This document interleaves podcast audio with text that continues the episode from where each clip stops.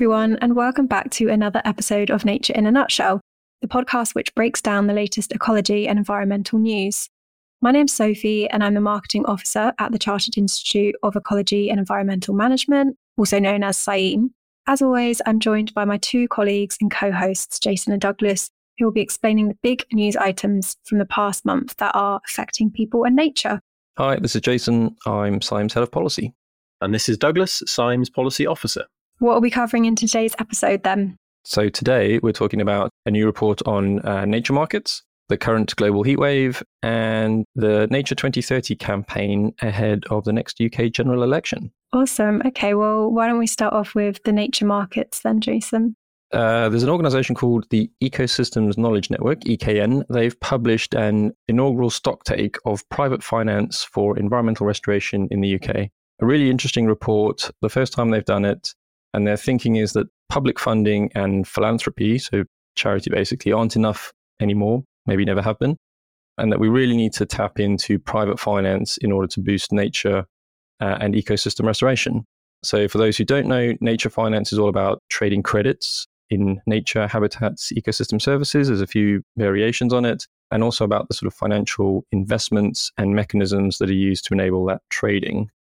In the UK, nature finance is a really new and fast growing area of financial innovation for blue green enterprise. And the authors of the report argue that nature finance is integral to the achievement of net zero, to improved stewardship of land and water, and to resourcing a climate resilient and nature rich environment that meets the needs of communities and business. They've put together a really useful background as well to their first review.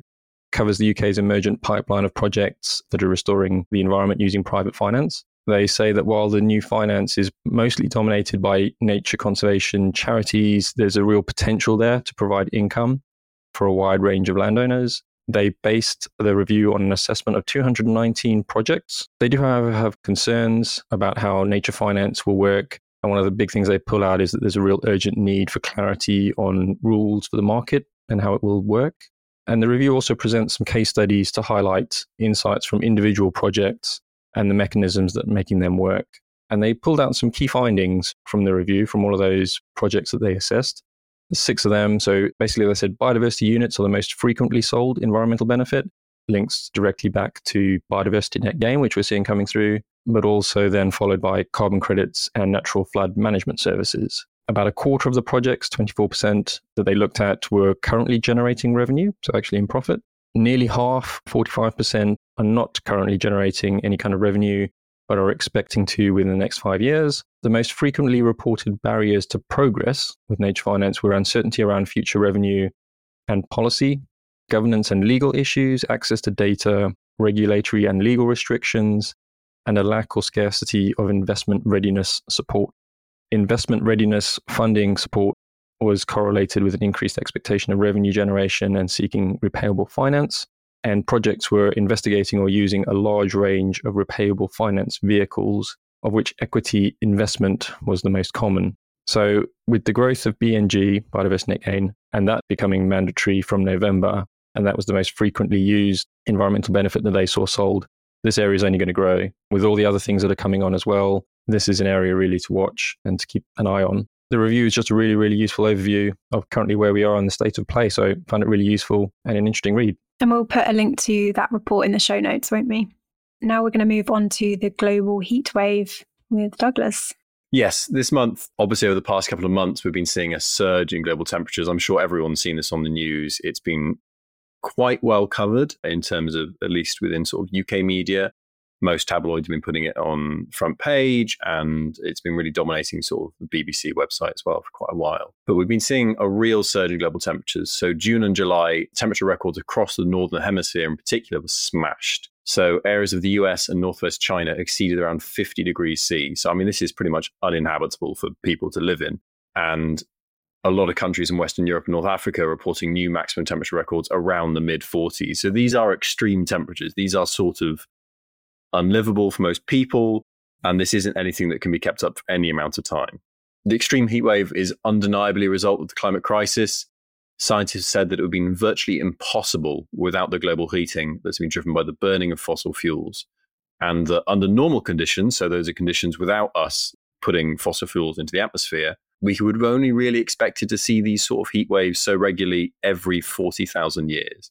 So that's massive in terms of the amount of impact that we've had in such a short space of time that we're seeing these, you know, statistically significant events happening so frequently. And they've predicted that if the world heats by two degrees up to two degrees more than the average, we could see them every two to five years. So these will become the new normal. You know, massive heat waves across not just Europe, but also the US, China, South America, and Africa and Australia. So this could be the new normal very soon. And as we've seen, I think as everyone will have seen, these heat waves, which are incredibly dangerous, and I think which last year are supposed to have killed 61,000 people across Europe, they don't just mean high temperatures. The wildfires, which have been started as a result of these, are some caused by arson and then sort of exacerbated by the incredibly dry temperatures, and now covering most countries across the Mediterranean in terms of where it's been impacted. So a lot of us would have seen Greece and Rhodes in particular, but Sicily is struggling with an extreme amount of wildfires. Algeria, North Africa, Spain, France has reported some as well, Croatia. And obviously, these have quite a, an immediate effect on people. Thousands of people have had to evacuate. So it's a very emotive issue. You know, you can see people fleeing their homes. It's a really stark image of the impact of climate change very close to our door. We're lucky in the UK that, touchwood, so far, we've not had any of these sort of large scale wildfires. We've been kept slightly safe from it. And we're seeing high temperatures, but we're not seeing these sort of extreme events. And a lot of this has been seen through the lens of British tourists, which is quite unfortunate, really, because this is affecting a huge amount of people. What's really stark is that despite these events, we're still seeing lots of feet being dragged. I mean, only this week, following some sort of local elections, there were rumors that potentially the Conservative government was going to be rolling back some of their environmental measures, maybe softening on some of them. Even Labour was potentially going to start softening some of its environmental policies or things that were going into the manifesto. So I think it's just really interesting that at the same time we're seeing this extreme crisis happening on our doorstep, our politicians are potentially looking at softening some of the environmental policies when really we need to be hardening them. We need to make sure they're as stringent as possible and we're making as much action as the new chair of the IPCC, so the Intergovernmental Panel on Climate Change, has said that the worst of rising global temperatures can be avoided, but only if we're not paralyzed by the threat and we need to keep focusing on action. So there is hope. There is still lots of scope for getting through this and for reducing the worst of temperatures, but it really needs some strong political will and some strong action. Um, so yeah, that's the that's the climate change update from me, unfortunately. Yeah, I think the UK has been pretty lucky so far we haven't seen the hot temperatures and the wildfires like are currently dominating across Europe. I think last year it was a bit of a wake up call and we had the 40 degree heat. Hopefully, everyone is staying safe. Okay, and now it's time to talk about the Wildlife and Countryside Links Nature 2030 campaign. Yeah, thanks. So, poignantly following on from Doug's climate change news, this is how we get government to take some real action. And Wildlife and Countryside Link, so an umbrella group of around 70 nature conservation groups and organizations and bodies, of which CIEEM is a member, have launched their call for what they, as a group, as a collective, want to see from the political parties pledging to do for nature in the manifestos ahead of the general election, and then what they actually want them to deliver. So, whoever gets into government. This was launched a couple of weeks ago five urgent reforms that they'd like to see across the next parliament a pay rise for nature and farming, a nature recovery obligation and making polluters pay, more space for nature, a national nature service, and a right to a healthy environment.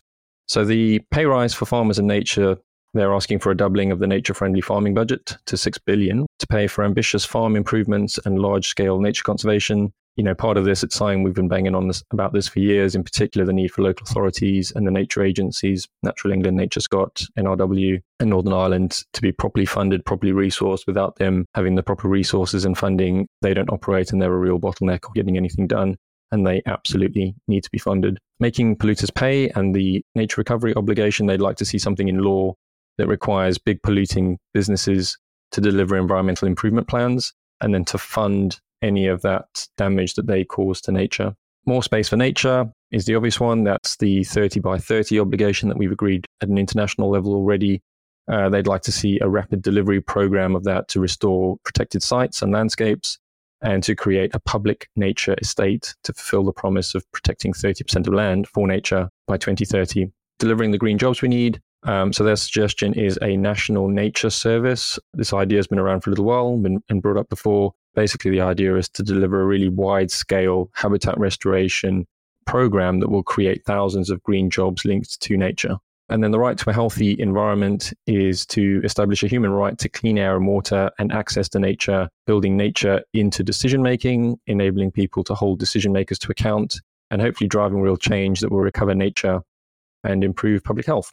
Those five things again um, that they're asking for a pay rise for nature and farming, a nature recovery obligation and making polluters pay, more space for nature, a national nature service, and a right to a healthy environment. At CIEEM, we'll be supporting the campaign over the coming months and year or more, depending on when the election is. And there's particular elements of this that are, are more aligned with the work that CIEEM does than others, um, but we'll be really helping to push those areas in our engagement with politicians and civil servants. And Jason, does the Green Jobs Ask that kind of overlaps with CIEEM's Green Jobs for Nature project, doesn't it? This fits perfectly with the work that we at CIEEM have been doing with our Green Jobs for Nature website and project. If you haven't had a look at that, definitely go and have a look. We've set it up as a separate website to the CIEEM one. If you Google Green Jobs for Nature, it's the first thing that comes up. Do go and have a look. It's part of our work basically to promote and celebrate jobs that work with nature. On the website, there's career profiles, advice for getting into the sector, advice on alternative routes into the sector other than the usual degree routes. And we're really hoping that this will help to broaden out the appeal of working with nature as a job, as a career to a wider audience and hoping to diversify the sector a bit. We're not the most diverse, we know that. So it's a new project for us. Definitely go and check that out. Yeah, thanks for bringing that up, Soph. We'll also put a link to Green Jobs for Nature in the show notes as well. We're going to end on our positive news segment now. So I'm taking us to the Amazon rainforest now. Deforestation rates are reported as having plummeted in both Brazil and in neighboring Colombia. So in Brazil, data suggests the rate of deforestation has plummeted by 34%. So this has all come about from under the new president's leadership. So he's ramped up environmental enforcement, he's got tougher on illegal mining, and also announced new protective areas for indigenous people. Colombia revealed that plundering the rainforest on its side of the border has been slashed by more than a quarter. It's positive to hear this, but I think we can all agree that deforestation rates overall are still very, very high, especially in the Amazon. And um, yeah, it's definitely something to keep an eye on. Hopefully, a lot more can be done. A shorter one from me. I was really pleased to see news that Minke whales have been spotted off the coast of Wales for the first time in a decade. I think that's great news. There have been two sightings off Cardigan Bay. That's a nice way to end the episode. Thank you again for listening to another episode of Nature in a Nutshell. Please don't forget to go ahead and rate and review the podcast, tell your friends and your colleagues and your family about it, and we will see you all next month. Bye.